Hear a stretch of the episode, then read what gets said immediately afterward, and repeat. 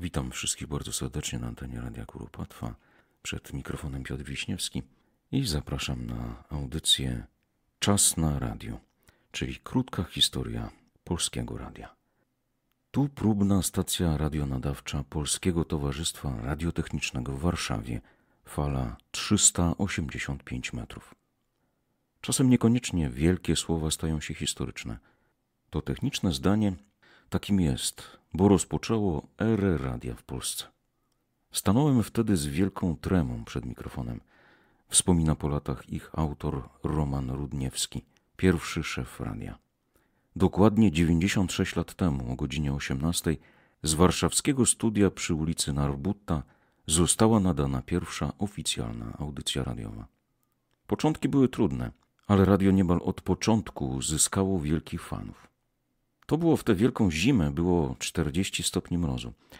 Dostałem linkę antenową, nową. Dałem 75 zł, kupę pieniędzy. Przyszedł do mnie kuzyn, wspominał w polskim radiu jeden ze słuchaczy. Nie dało się wejść na drzewo, więc kuzyn sobie okręcił nogi szmatami i wyszedł tak wysoko, że w końcu antenę założyliśmy. Włączyłem radio. A tu hejnał słyszę z Krakowa.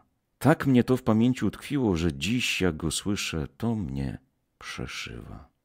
Trudny start. Zaczęło się od wizyty Zygmunta Hamca, pracownika banku handlowego, a z zawodu lekarza w siedzibie koncernu Siła i Światło. Hamiec założył spółkę Polskie Radio. Realne prace ruszyły dopiero po pozyskaniu dużego inwestora. Szefom firmy pomysł się spodobał i weszli do spółki. Pierwsze próby nadajnika Polskie Towarzystwo Radiotechniczne przeprowadziło jesienią 1924 roku. Wstępną gotowość osiągnęło na początku kolejnego roku. Pierwsza eksperymentalna audycja trwała godzinę. Było to naprawdę duże wydarzenie. W mieście organizowane były specjalne spotkania, którego główną atrakcją była prezentacja odbiornika i wysłuchanie nadanej audycji.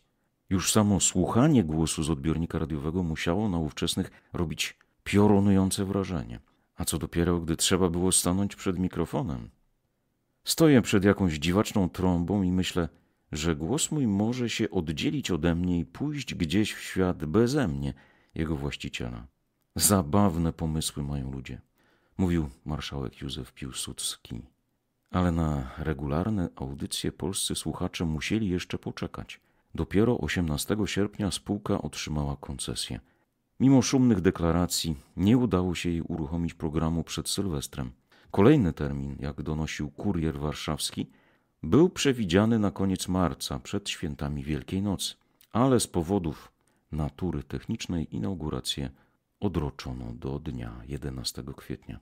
Tymczasem odbywać się będą próby techniczne w celu dostrojenia obwodów w aparaturze. Ostatecznie pierwsze słowa stałego programu Halo, halo, Polskie Radio Warszawa, fala 480 metrów. Popłynęły dopiero 18 kwietnia 1926 roku. Słuchacze mogli też usłyszeć przemówienie ówczesnego premiera Aleksandra Skrzyńskiego, ministra wyznań religijnych i oświecenia publicznego, prezesa Polskiego Radia, a także dyrektora i pomysłodawcę Zygmunta Hamca. W części artystycznej wystąpili pieśniarka Adela Comte Wilgocka, a Stefan Jaracz odczytał fragmenty popiołów Stefana Żeromskiego. Skromne początki. Początkowo audycje trwały zaledwie godzinę dziennie. Później wydłużono program do dwóch godzin, a rekordowe cztery godziny miała audycja sylwestrowa. Programy były wtedy bardzo skromne, choć miałem już orkiestrę radiową, wspominał Mikołaj Alojzy Kaszyn, jeden ze współtwórców radia. Pomyślałem też o tym, że warto dawać odczyty chociażby o historii Polski. Musiałem również znaleźć artystów, którzy graliby na fortepianie, na skrzypcach, śpiewali, więc chodziłem po koncertach do rozmaitych lokali, nasłuchiwałem, jaki głos pasuje do radia. Odbiorców też początkowo nie było zbyt wielu. W 1925 roku w Warszawie było około 300 odbiorników, ale liczba ta bardzo szybko rosła – by po kilkunastu miesiącach dojść do pięciu tysięcy. Jakość też pozostawiała sporo do życzenia. Odbiornik był mały i kryształkowy. Połączony był z głośnikiem, z którego dobywał się skrzeczący głos. Opowiadał jeden z pierwszych słuchaczy. Tak tworzyło się radio. Zaczęliśmy w zespole pięciu osób. Byłem ja, dwóch inżynierów, elektromonter i spikerka Halina Wilczyńska. Było tyle emocji, radio było taką nowością, że podchodzono do niego jak do jakiegoś dziwa, które trzeba czym prędzej zobaczyć i pochwalić się, że się już je widziało i słyszało, wspominał po latach Rudniewski. Podobnie przygodę z radiem wspominają także inni prekursorzy. Tadeusz Bocheński pierwszy raz przed mikrofonem stanął 26 kwietnia 1926 roku. Wyglądało to bardzo śmiesznie, bardzo prymitywnie. Po prostu przed mikrofonem stawiało się gramofon sprężynowy i trzeba było go jeszcze nakręcać, by puścić z płyty sygnał czy inny dźwięk. Zdarzało się, że ta sprężyna się rozkręcała, a wraz z nią deformowało się też nagranie. Spikerzy też musieli uczyć się nowego medium. Na ścianie studia wisiała dla nich specjalna instrukcja. Mikrofon jest bezwzględny. Należy doń mówić jak do kobiety, a więc delikatnie, raczej modelując głos piano, aniżeli nastawiając na wysokie tony. To był już okres, gdy Polskie Towarzystwo Radiotechniczne zostało zastąpione przez Polskie Radio. Zmieniło się też miejsce nadawania. Z Narbutta studio przeniosło się na ulicę Kredytową. Szybko wydłużała się też długość audycji. Z dwóch do pięciu godzin dziennie, a pod koniec 1926 roku do ośmiu godzin.